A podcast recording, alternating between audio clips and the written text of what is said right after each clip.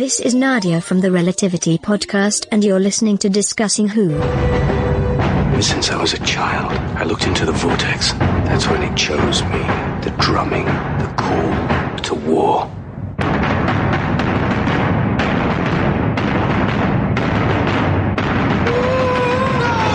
Can't you hear it?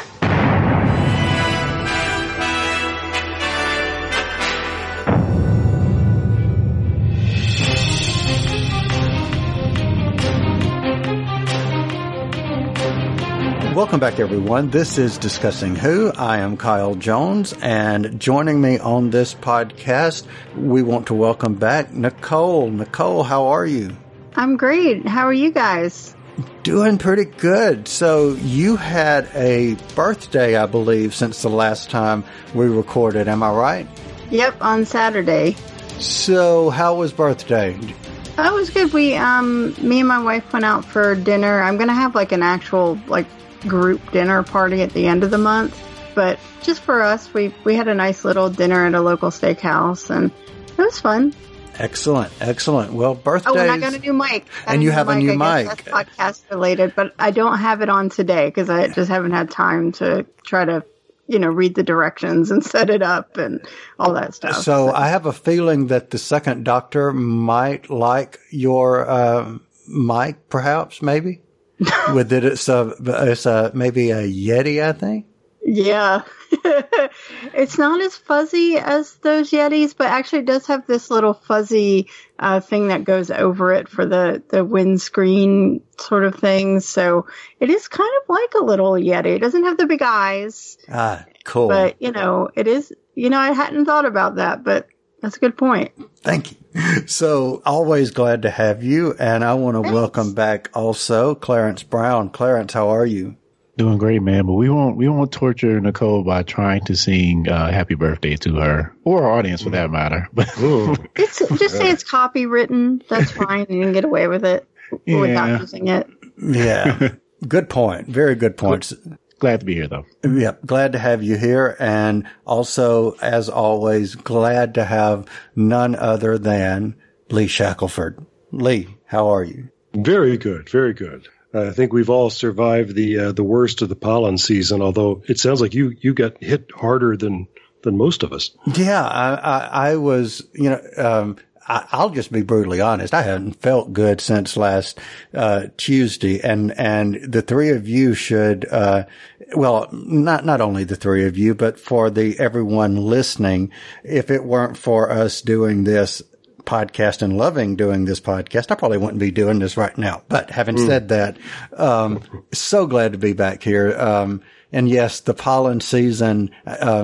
I guess, as they say, pride or vanity goes before the fall. I made a comment Monday, I think, I'm going to survive this entire pollen season and not get sick. And then lo and behold. Yeah. Nope. Oops, that's what I get. Yeah, never test the universe like that. Exactly. But speaking of testing the universe and putting things out there, new things, do any of you have any news-related, who or otherwise, that has come up since the last time we recorded?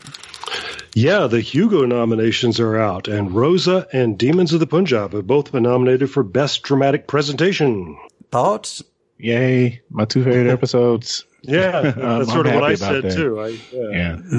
Yeah, I agree. If I had to say, we've talked about that before, of which ones were our favorite and which ones weren't. The only thing I would say is you should have had Pating.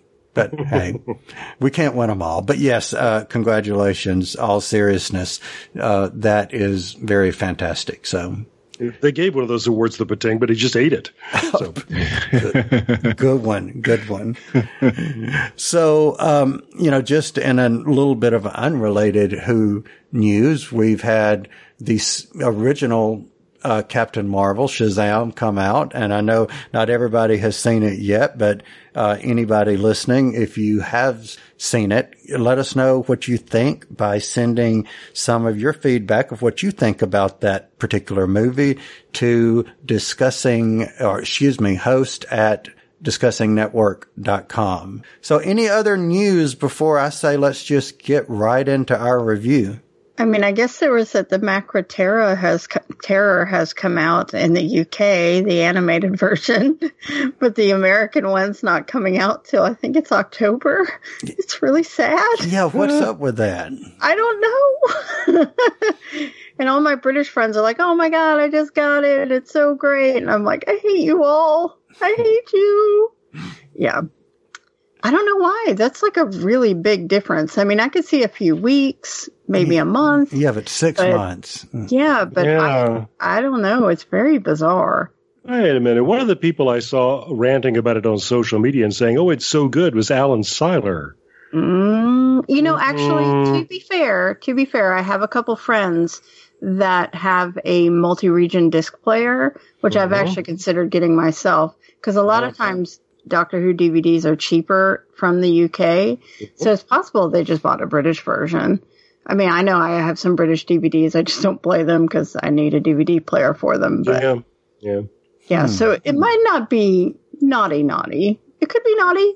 No, that's legitimately purchased. You just okay. I bet that explains it, why somebody in the same city as you already has it. Yeah. I say that. I just need to show up on his doorstep and just be like, "Show it to me. I want to watch it." Yes. Yeah, I'm sure he wouldn't mind. That's right. Yeah, I just think that's just a weird marketing or decision business wise to say, "Hey, we're going to wait and have this 6 months later for American audiences." Class. It's kind of like Class, where they did that. And it's just no, in modern society, everything should happen roughly simultaneously because of the internet, you know? Exactly. If you don't want people to pirate things, put it out at the same time. Exactly. So, yeah. All right. So I say let's just go ahead and get directly into the review, which means if you have not seen this episode, if you have not seen Last of the Time Lords, put us on pause. Go out, watch the episode, because from this moment forward, be warned, spoilers. Spoilers. Affirmative. Spoilers. Spoilers. Affirmative. Spoilers. So the spoiler warning has gone out, and we are back to review The Last of the Time Lords. This is the 13th episode of the 2007 series of the British television program we all know as Doctor Who. It first aired on BBC One on the 30th of June, 2007. So I'm curious, and Clarence, I'm going to start with you. Summary view, what did you think? I really enjoyed it.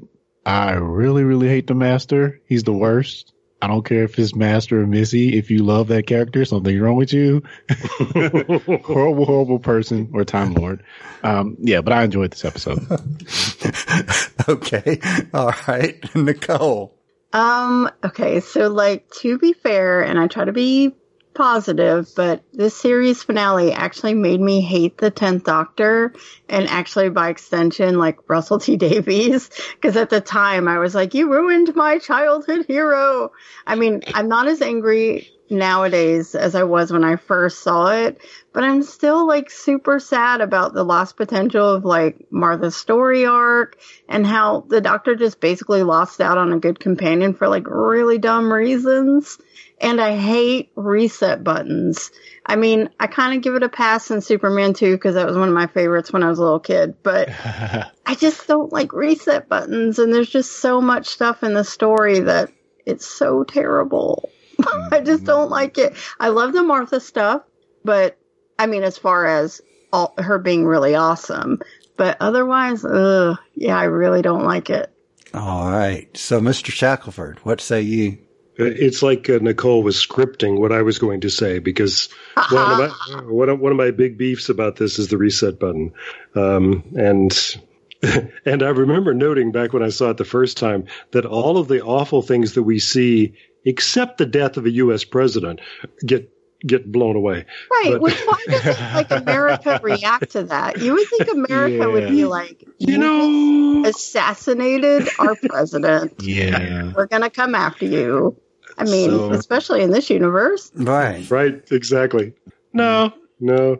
Anyways, that just seemed like a little bit of unnecessary meanness, but no, it is. It's a very engaging story, and I'm with Clarence. I mean, as a depiction of somebody who is supposed to be just unspeakably foul.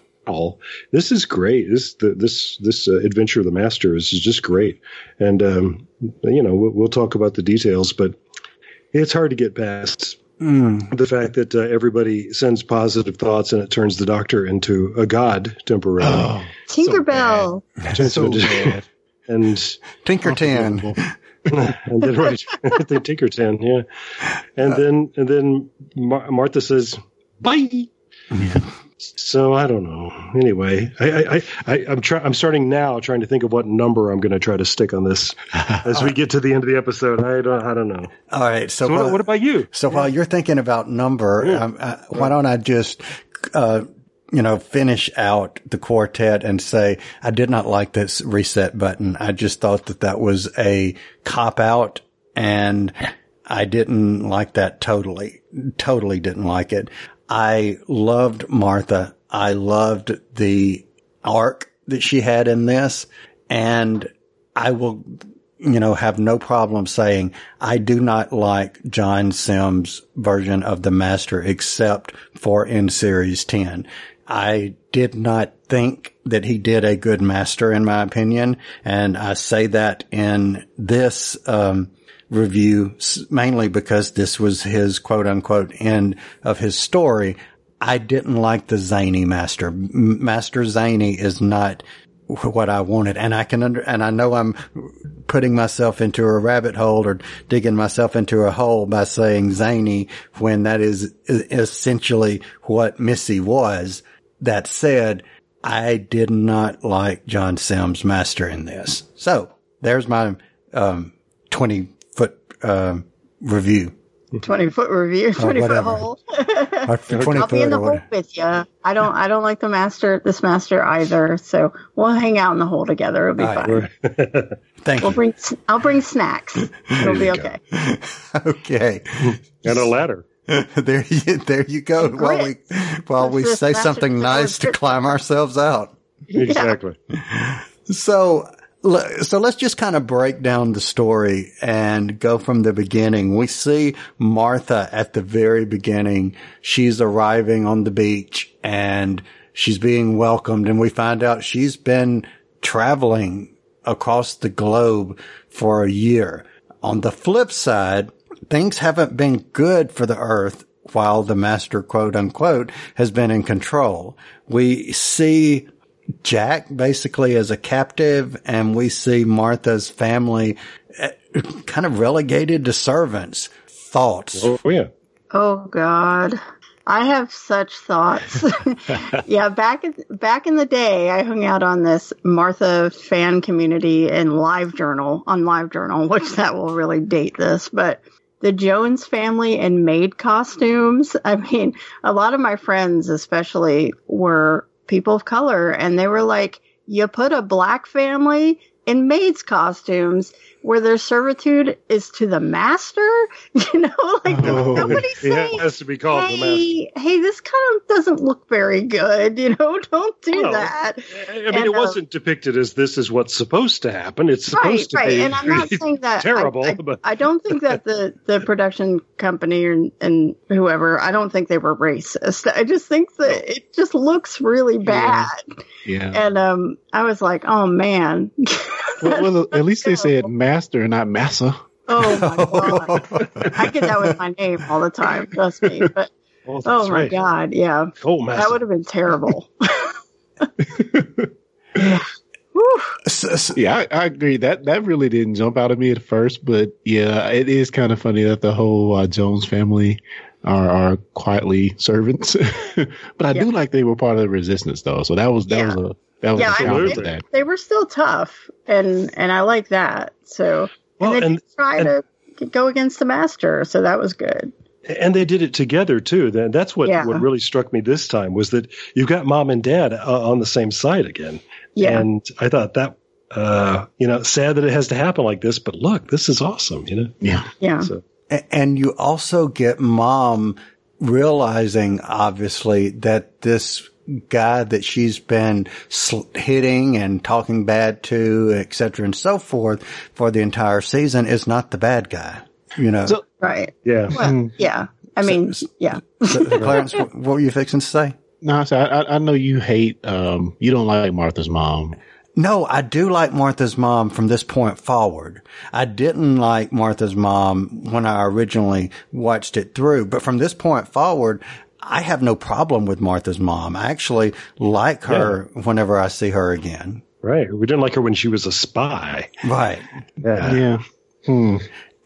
And I think part of that was because I didn't know why she was acting that way. You know, because think about it. I love the 10th Doctor. He is one of my favorite doctors. And you have this character who is being so anti-10th Doctor. Of course I'm going to dislike her. It would have been, I would have been the same way if Wilf had have been, well, you don't need to be going off with Donna. I mean, you know, you shouldn't be traveling with Donna. I would have not liked Wilf at that point. Mm-hmm.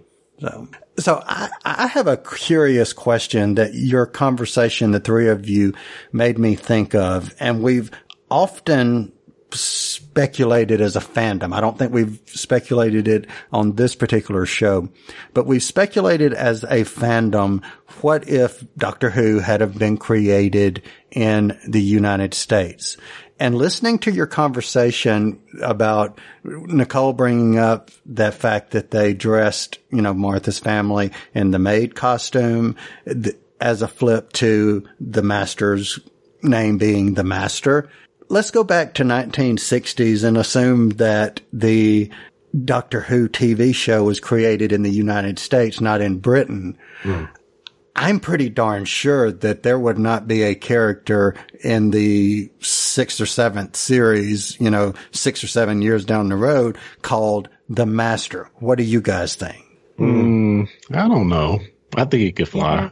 I mean, Dukes of Hazzard generally. I mean, yeah, I mean, the 60s and 70s, they were pretty forward thinking, but sometimes there was still bad stuff going on. I mean, there still is now, obviously. Yeah, But things like that, yeah. But there was stuff on TV that was really inappropriate that we look back now and we're like, whoa, that was rough, you know? Good point. So, good point. Yeah, I don't know. And there's a Christian denomination called the Church of the Master. Is there? Yeah. Oh, my God. I wonder... Like it's a master that's behind that. Okay. Yeah. So you know what I want to say, right?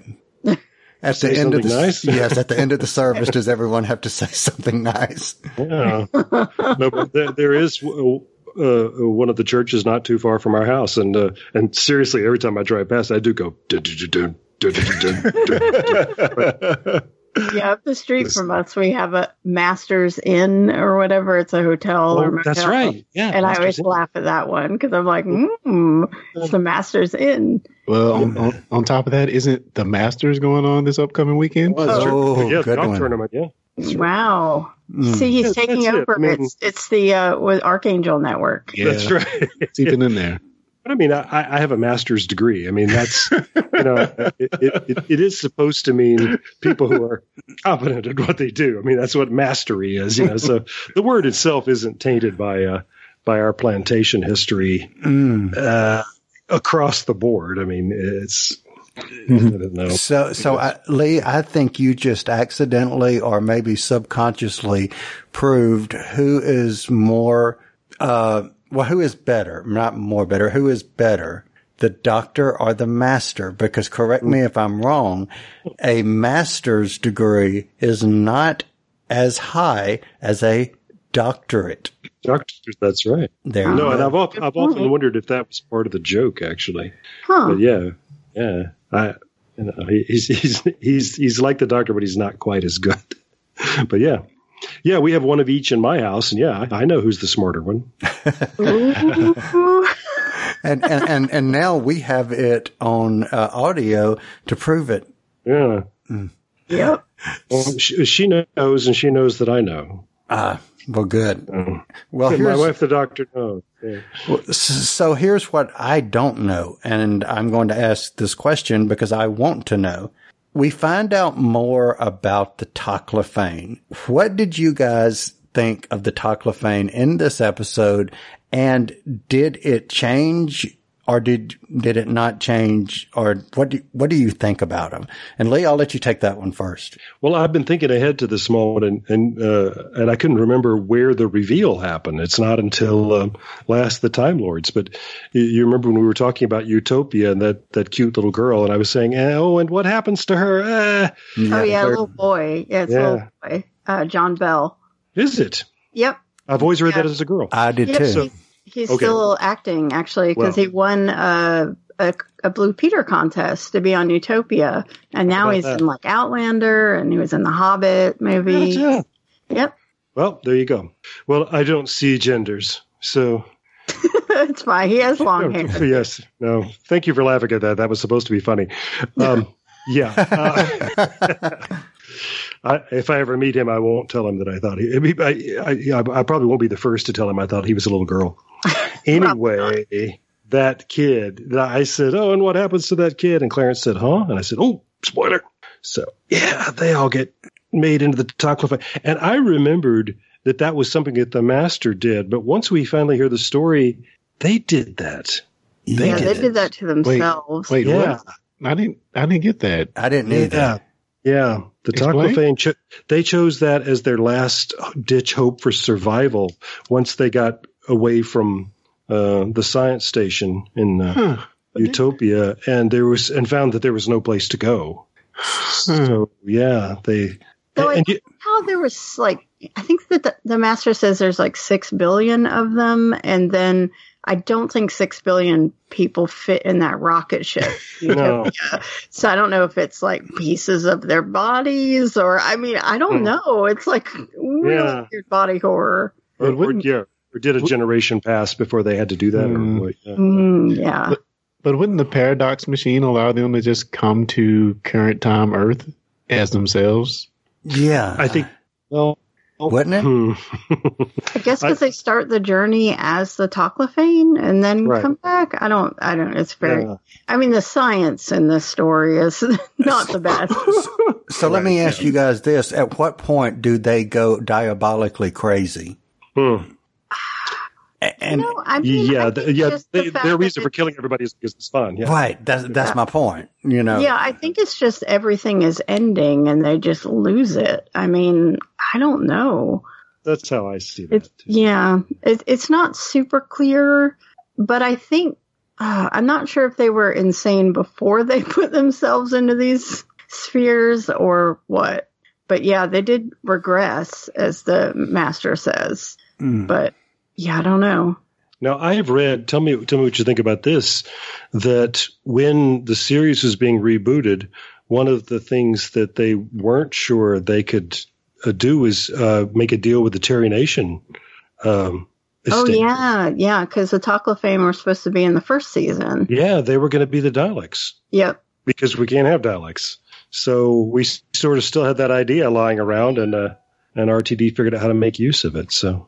Which is interesting because that does actually make sense if you think about it, because the Toclafane are sort of Dalek-like. You know, absolutely. They're sort of they're humanoids that were made into machines. And, yeah, it's I never made that connection. I mean, I remember learning about that it was going to be in Series 1, but I never connected how similar they are. Interesting. So, it would have been a very different show, wouldn't it? If those awful things had been the bad guy instead of Daleks. Yes. Yeah, we would have had the episode Dalek, which... For example, we would just have Toclafane. Toclafane. Do you remember when the Doctor met them? No. Because we never have. Right. So I want to ask you guys, what did you think? And Clarence, I'll point this one to you first. What did you think about Martha's story that we saw where she and the gentleman are going and she's actually going to these people and she goes to this professor and, you know, we see what she's become. What did you think of that?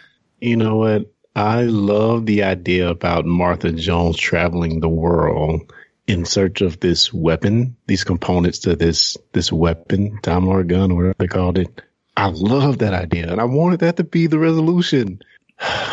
But the idea is that she's traveling the world in order to get people to utter the Doctor's name at one certain moment. Just, I don't know. I didn't like it. I love that she's a trooper. She's doing what she can to free the Doctor. I love that. I mean, she's doing her part, but yeah.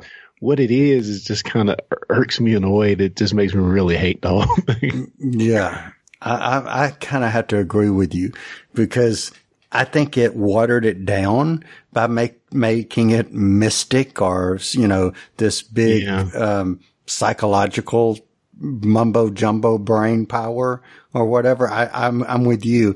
I would have much rather have had there have been danger of her collecting these things. And even if you got to the very end and the Master destroyed the components before they could be used, that I think I would have liked better than the mystic mumbo jumbo. Yeah, because the original intent of the Archangel Network to have like this worldwide perception filter where everybody loves the Master. I love that. I think that's brilliant. And it makes some sense.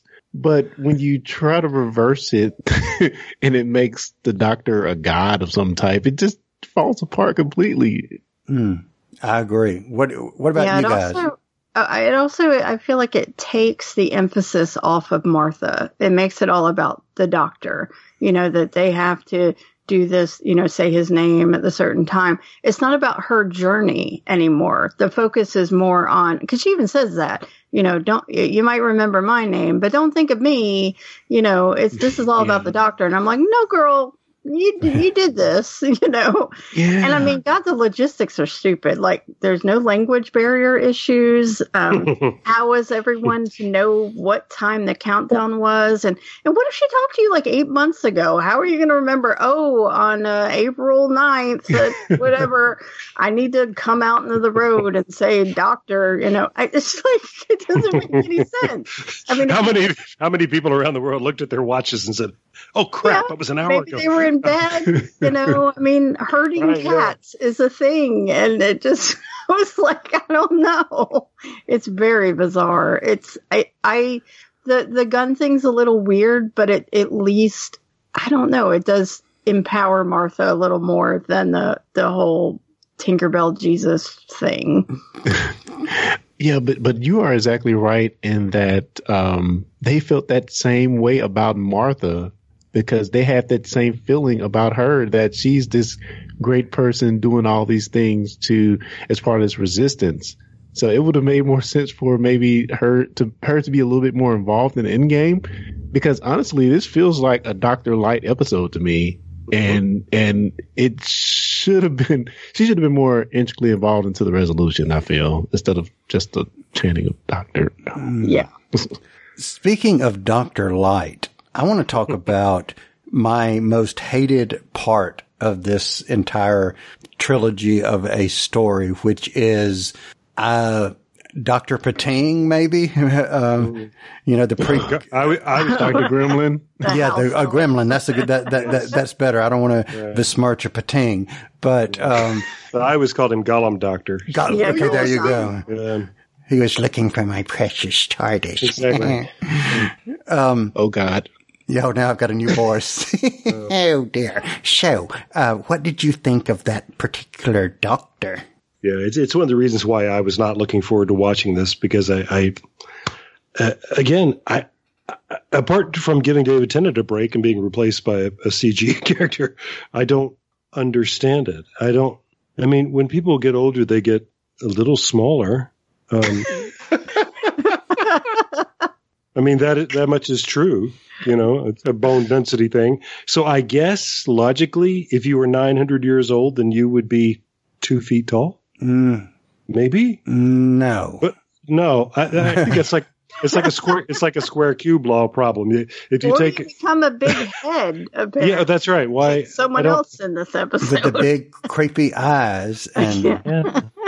Oh, No, I don't. What I want to know is who made the little suit for him. Like when he's in the cage, he has the little doctor suit on. Did the master lovingly make that little suit? You know, of course he did. But yes, thank goodness he did have this suit. Oh God, yeah, that would have been awkward. I like how the suit also changes with him when he comes back, because that would have been really awkward. That would have been a totally different episode. Like, oh, naked doctor. I mean, we get that later. Spoilers, but yeah.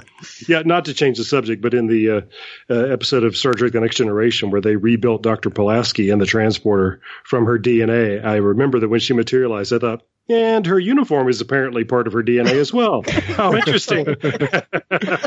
Who knew that was an inherited trait in the 24th century? Anyway. But remember there was one episode, maybe it was the holographic clothing a la the same type of clothing that the 11th Doctor wore when he went to see this Church of the Silence. That's right. Yeah, yes. That's right.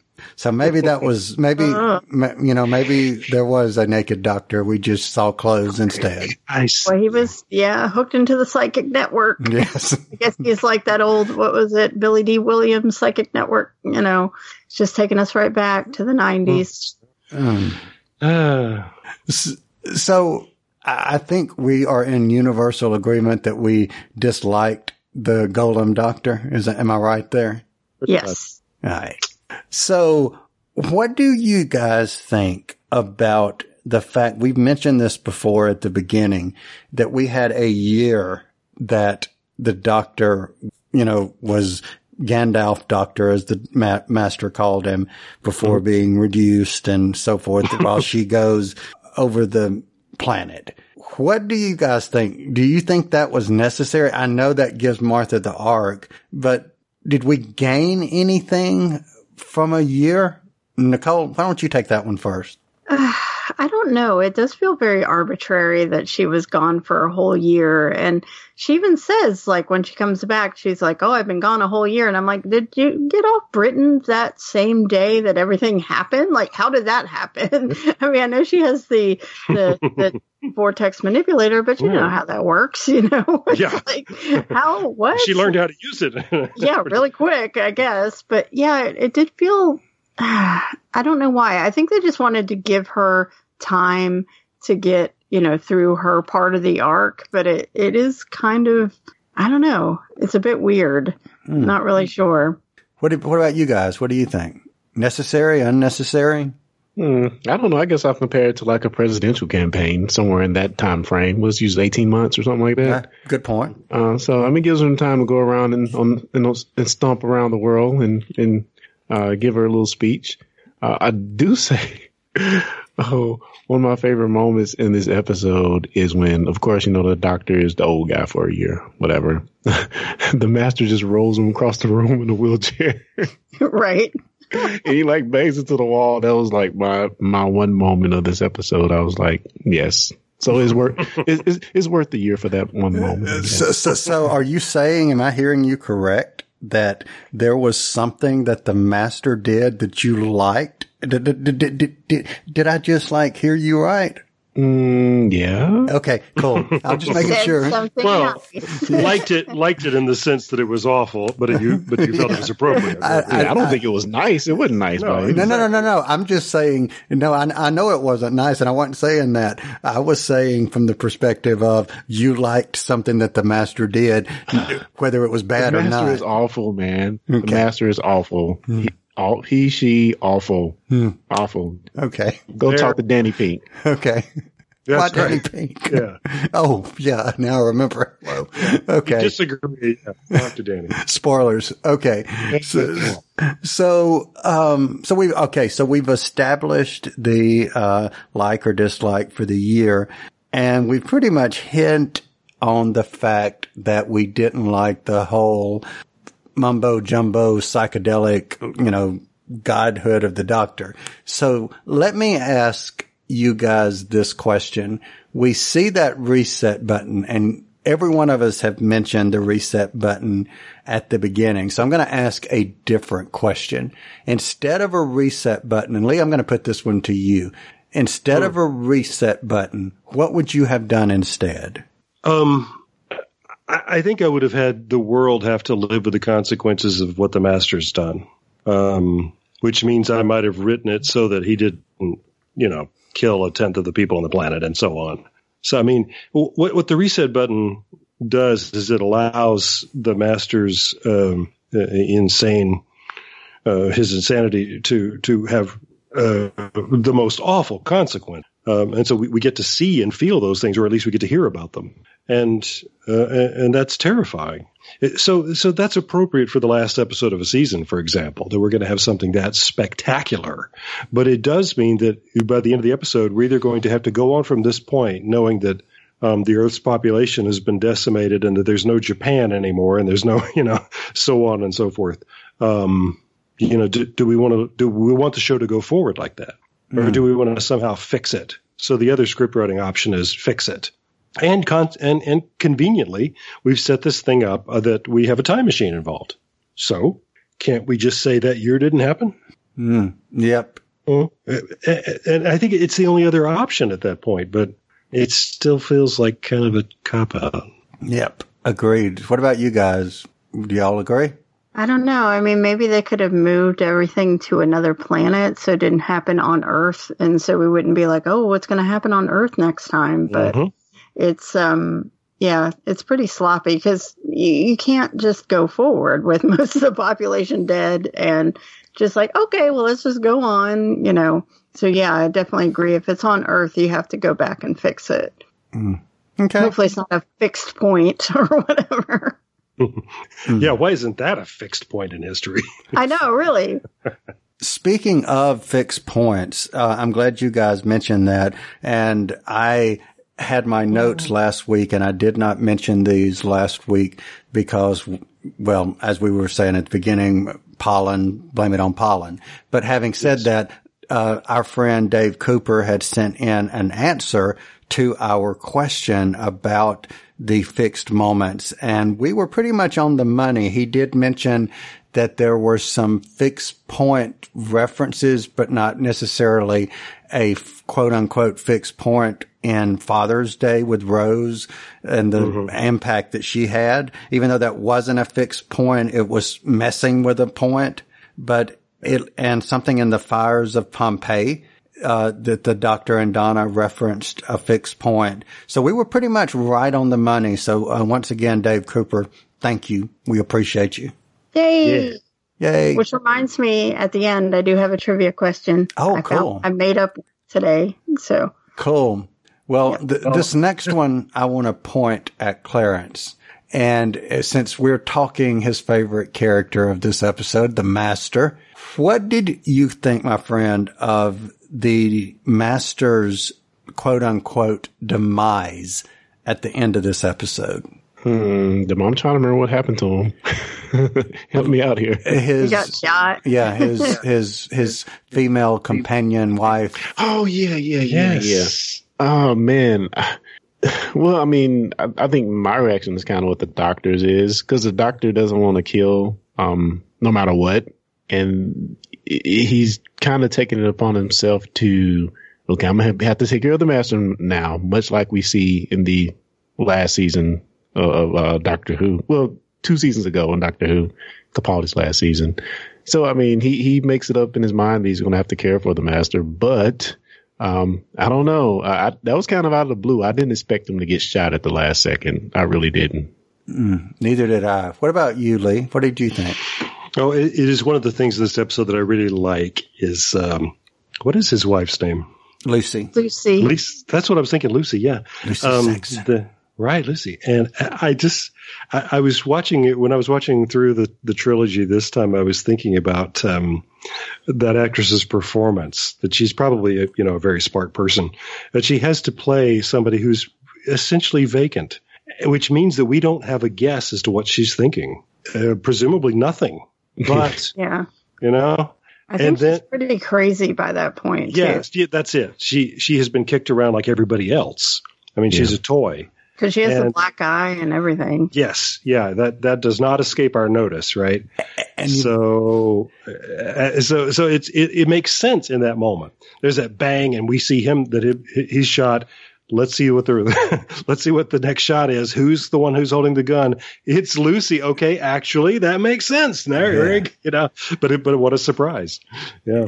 Okay, so I was the totally oblivious one first time, and all those other times. It was only until this time, and again, maybe in review mode, that I looked at it and said, "Oh wow, she has like a black eye. I never noticed that before." Wow. Yeah. Never noticed. Yeah. That death scene's weird because there's like, they have the whole bit with Francine and she has the gun and the doctor's like, you know, don't be as bad as her. And I know he doesn't want to kill and he doesn't want her to be a killer, but I'm also like, I don't know, her killing one person versus him killing like millions. It's kind of like, it's a false equivalency. And I don't know. I just always think in that whole death scene, that I would be so mad if I was the Jones family and everyone on that ship because this guy, like, he abused and killed nearly everyone for a whole year and we're supposed to mourn him and watch the doctor, like, weep over his body. And, I mean, I get that there's a bigger story here because this is his old friend and they're both the last Time Lords and all that, but they don't really know that. You know, all they know is there's this evil guy that has been terrible to them. And they have to be like, oh, that's so sad that he died. It's like, no. It's like, I don't have any sympathy for the doctor or for the master in that moment. And I feel bad for Martha, who's just walked the whole earth trying to like be okay and make sure she survives. And she comes back and he's crying over the master. It's a really bizarre scene. So for me, I remember watching it, and this was during my initial understanding of bigger, broader Doctor Who and getting emerged and submerged and ingesting of all of the Doctor Who facts I possibly could. And I remember thinking when they killed off the master, I was like, I wonder who owns the rights to the master, and did they only have the right to use this character for one story arc? Because it just didn't make sense at that time why you were killing off this character. And again, I knew who the master was. I knew that the master was, you know, a Time Lord just like he was. But again, I'm like, why are you killing this character off? So I get it for the emotional impact, but for the flip side, I just thought that was kind of like wasted, but you've got to do something with him. So I guess that was what they decided to do at that point. Mm-hmm. That's how that's always seemed to me too, Ben. Yeah. So can you guys help me out here? Cause I'm having trouble framing the master's regenerations and how he turns into Missy, and we see him later, but he's older, but he dies here. Can anybody lay that out for me, or are we all confused on that? Yeah, we're all confused about that. Yeah, I mean, technically we haven't seen him regenerate into Missy. Correct. There was like a hint at it, I think, in that last Capaldi. Yes. Mm-hmm. Yes. But we didn't see. We've never actually. Let me think about this. No, we never see it. We've never actually seen the master regenerate. I'm pretty sure. Mm-hmm. But the thing is, he's always body jumped. I mean, he did that, you know, with the Crispy Master, and then he took Nissa's dad's body over, which is creepy, which is super creepy. And that's where we get the Ainley Master. Mm-hmm. And of course, you have the weird snake thing going into Eric Roberts, like whatever that was. Mm-hmm. And so. Yeah, I don't know. But the master, the thing is, when he died in this episode, aside from me being annoyed that everyone was crying, I was like, oh, he's not dead. The master never dies. It's like when even Missy died, people were all upset that Stephen Moffat killed the master. I'm like, have you watched the show? Like, the master always comes back. Yeah, exactly. He's never going to die. He's going to find a way, and he's going to figure it out, and he's going to come back. It's going to be weird. He might be a snake or something, but... or, you know, a crusted, crispy guy, but he's going to come back, or she, you know, they're going to come back. So Yeah, I was just like, oh, whatever. He's messing with the Doctor there. But to go back to Clarence's question, the Delgado, and guys, correct me if I'm wrong here, the Delgado Master supposedly is the final incarnation of his 12 regeneration cycle for the Master. So Delgado was like the last of that regeneration cycle, hence is why after Delgado in real life passed away and they had to put the Master in there, they had the shriveled up husk Master, was because he had lived past his regenerations. Right. But they did say with when they resurrect the Master for the Time War that they gave him a new set of regenerations. Correct. So he has a new set now, so kind of like they did with the Doctor later. So yeah. So help me here. If based on that regeneration that was resurrected in the Time War is after the Eric Roberts. It's after his version of the Master. Probably. Right. Yeah. Because, think about the Eighth Doctor becoming the War Doctor. Right. So it would have to be after that. Got you. So then. Yeah. So it's probably Derek Jacoby as the Master. And then he made himself a kid. And then I don't know how that worked, and then he hid away. But there, I think in Big Finish, they have him as the Master during the Time War. Derek Jacoby. That's not been on screen. So. Okay. So here's how. But it still fits. Yeah. So here's how I explain the kid comment. I think the comment of him saying that he was found as a child was nothing more than a false memory that was implanted, and he had a memory of being found.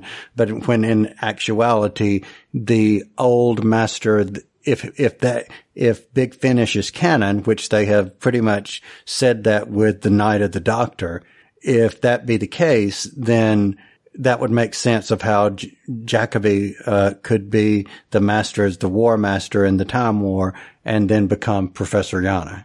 That makes sense. It'd be kind of like John Smith, how he had the memories of Nottingham, even though he'd never been there. Bingo. So that is your crash course in the history of the Master. More info than you bargained for, right, Clarence? You had to ask. Yeah. Never ask nerds a simple question. Exactly. Because there will not be a simple answer. Exactly. So I'm going to ask. Actually, I'll ask myself. I never ask myself a question. I'm going to ask myself a question. So I'm going to ask myself, what did you think of Martha's exit as a companion? Oh, well, Kyle, that's a very good question. So Kyle, you ask all the good questions. Cool. So here's my answer. My answer is, I really liked how she left. I think I knew that she was going to be on Torchwood and that she would be coming back in series 4. So I knew that it wasn't a complete exit. And I liked the fact that she turned around and kind of took the reins and said, look, I'm getting out. I'm acknowledging this. I don't want to do this. And I'm moving on. And I liked that. So that's my 2 cents. Clarence, what do you think? What did you think of her exit? She got out when she could. You know, you don't be treated so badly for so long. And I actually feel for her because, you know, she never got that return in love from the Doctor, even though, you know, he loved her, but not in the way she would have hoped. So, yeah, I feel kind of bad for her, but she made the right move for her, I feel. Cool. Lee, what say ye? Well, there's always the in-canon thing in the production reason. I mean, we know that Freema is going to move on, so we have to come up with a reason why she's leaving. But she leaves because she can't compete with Rose, which makes it all about somebody else again. Exactly. Haven't we had enough of that in this episode? When the Doctor is weeping and holding on to somebody up there on the Valiant, why isn't it Martha? So, and why does the Master know about Rose, and why would he even care? Like, he makes Rose comment. He brings that up, yeah. So it's really disappointing. That's what I think. So. Okay. So I've been saving the best for last because I know Nicole has opinions about this. So, Nicole. What? You think I have opinions about this? What are you talking about? About Martha? Oh, my God. I don't know. It was just a wild stab. What do you think? Okay, so when people say, what do I think about Martha's goodbye? Usually my answer is, which one? Because, like, her first time that she says goodbye when she's like, my family's devastated. I need to take care of them. This is what I've trained for. I'm going to stay with them. I think that's awesome. I mean, that is Martha all the way. It's just really cool. But when she leaves and she comes back for the second one, I hate that whole part. Like, I hate that because that's the one that people remember. You know, it's the getting out. It's the, you don't love me back, so I'm leaving. And I feel like Martha's more than that. You know, it's not about that. That's so petty. You know, she's walked a year. She's done all this stuff that it doesn't need to be back down to that. And it just annoys me. And I hate God when she comes back in and the doctor's all like, is this going anywhere? And I'm like, she just walked the earth for you and you're like being disrespectful. Yeah. Like what? Yeah. I hate it. And I hate, he never says he's sorry. Even when she's like, you know, I always thought I was second best, but I am good. I mean, he could just say like, yeah, you're awesome. You know, he doesn't say I love you. He could say you were awesome. You did well. You were great. You know, you were fantastic. Yeah. I mean, absolutely. The doctor says, I'm sorry. I'm so sorry. He says it all the time in the 10th Doctor's form, but he never tells Martha sorry. He later tells Donna he's sorry about what he did to Martha, but he never tells Martha. And I hate that ending. I just feel like a lot of people, when they talk about Martha, they say, oh, she was just pining after the doctor the whole time. And I'm like, that was like 5 minutes. And if that's all you remember about her character, then I don't know what to do for you. But it's scenes like this that make people think that. They think that she left because he didn't love her back. And that's a part of it. But I don't think that's all of it. I don't know. I do love the way that David Tennant plays their hug, though, because he's all smiley and then he hugs, you know, with the hiding your face and he looks really sad. And then when she comes back in front of him, like he looks happy again. And I'm like, oh, that's good. I like that. So he's playing it that the doctor knows he screwed up. But I wish he'd say something. But so, yeah, those are my thoughts. This is my TED Talk. Thank you for coming. Clap, clap, clap, clap, clap. Yes, exactly. No, you're right. The guys know that I just gave a talk from the pulpit of my church about the doctor saying, I'm sorry. And this is the time when he needed to say it, and he doesn't. Right. I mean, he doesn't have to grovel. I mean, sorry would be really appropriate here. Right. I'm sorry you had a really terrible year and your family went through horrible things. That's right. Yeah. Because they all remember, they're all going to have to be in therapy. No, they can't be in therapy because who are they going to talk to? Yeah. They have to do therapy at Torchwood. Yeah, maybe if there was a... No, those guys were nuts. Never mind. Yeah, if there was a psychiatrist on the Valiant, maybe they could talk to that person because they were in the eye of the storm. So, so let me say this in defense of Martha's comment at the end. Let me frame it in the way I saw it just a little bit. I agree that I did not like her coming back because the first time I watched it, and I've watched this many, many, many, many, many times. I agree that it took away from that. And I still agree that it took away somewhat from that scene where she's talking about taking care of her family.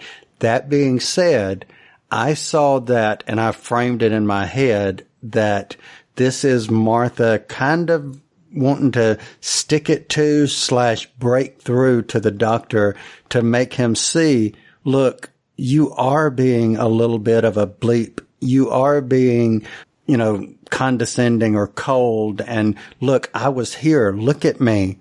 You know, I was here. See me.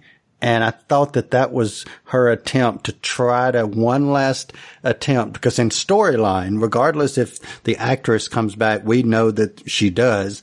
But in storyline for the character, this is for all intents and purposes, maybe the last time she will ever see him. So I saw that as her owning the moment, not letting him own the moment.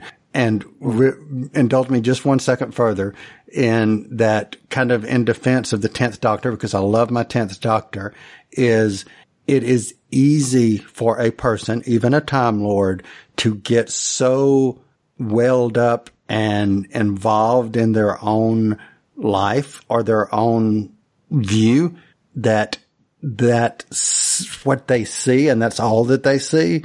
So I'm not excusing the Doctor, but I'm thinking he was just so hurt that Rose was gone that his thinking was not right, or he wasn't thinking clearly. Again, not excusing, just saying I could see where that would happen. So that's my TED Talk. All the TED Talks. I like it. Yeah, I mean, I agree with that too. I don't know. There's a part of me that thinks he had a whole year to think about this and what he'd done.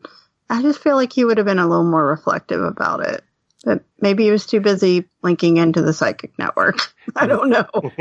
Well, when he became a golem, it completely went away. Right.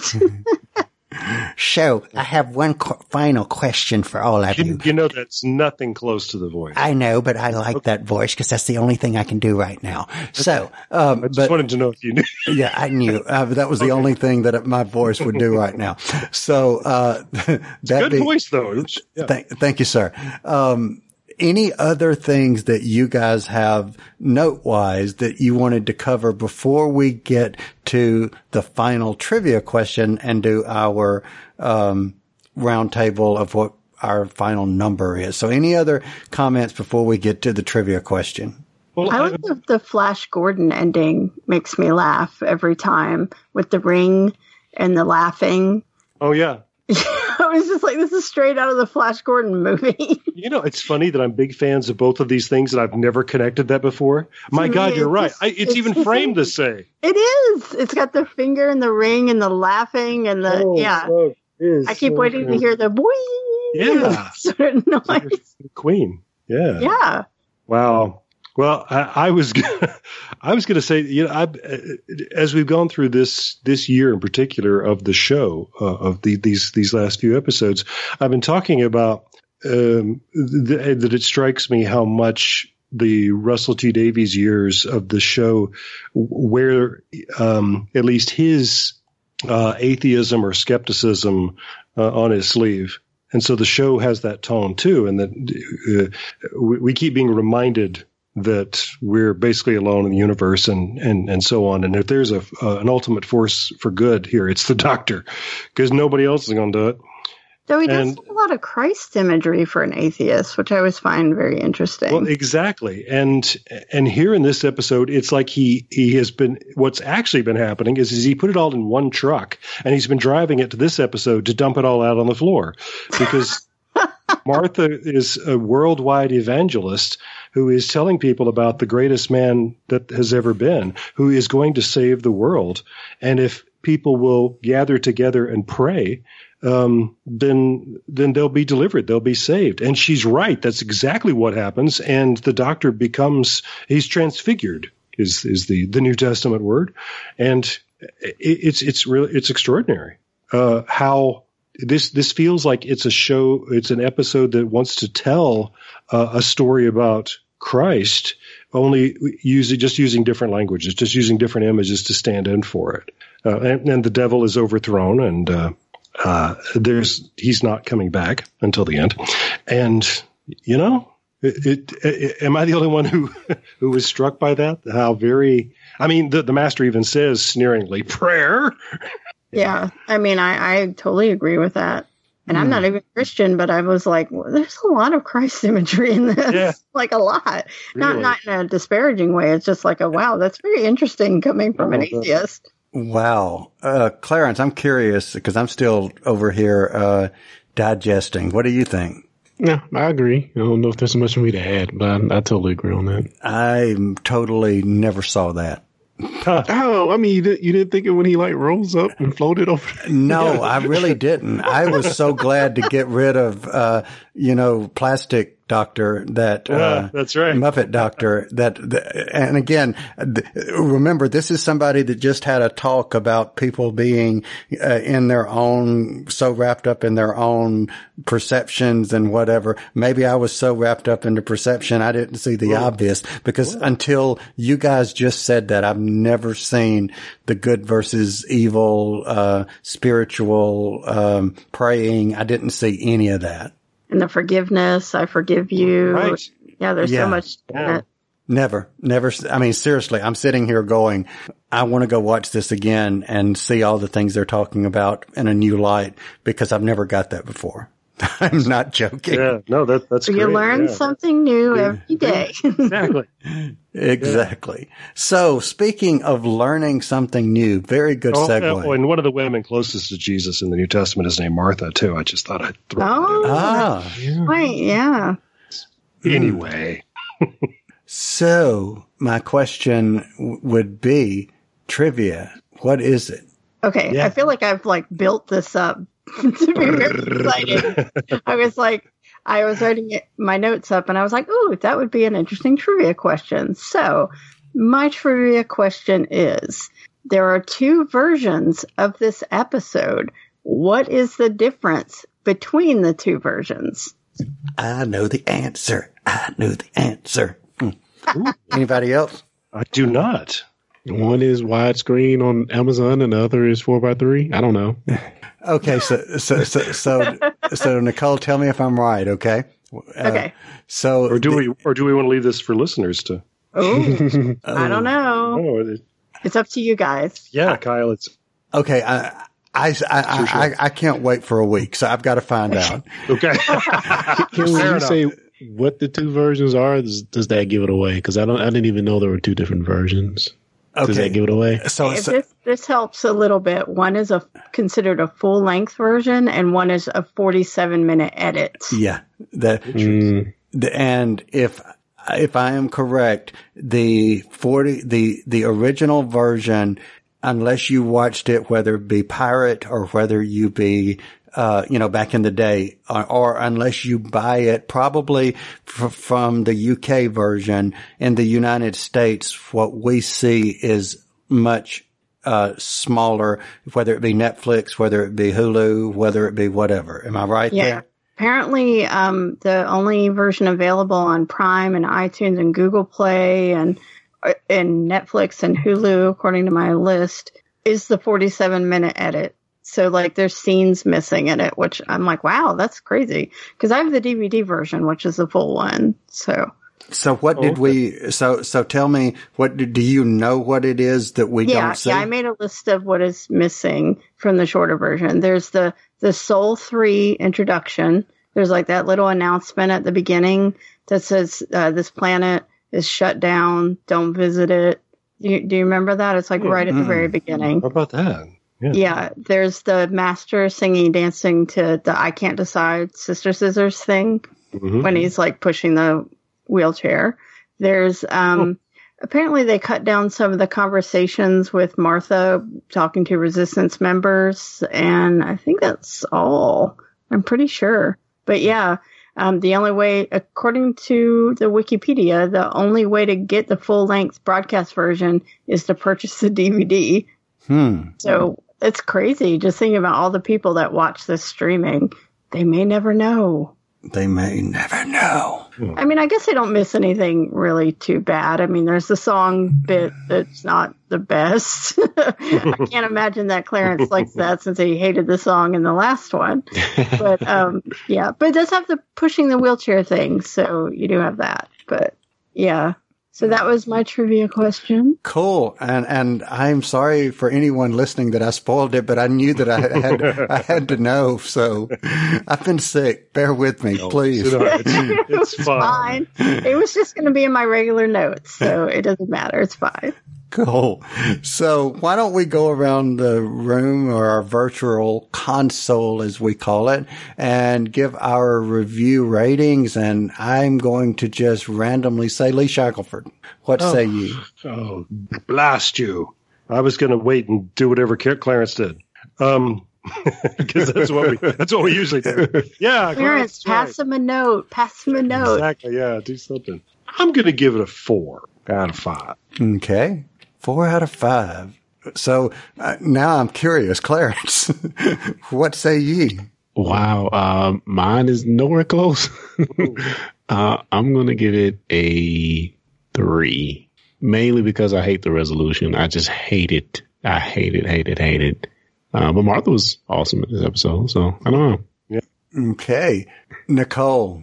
Well, it's almost like we're doing a countdown because it's going to be a 2 out of 4 for me. I was going to go as low as a 1, but Martha is such a big damn hero in this story without being deified that, I mean, that deserves at least 1 point. And I love that she just does all this stuff just by her own wits. And that alone makes it worth it for me.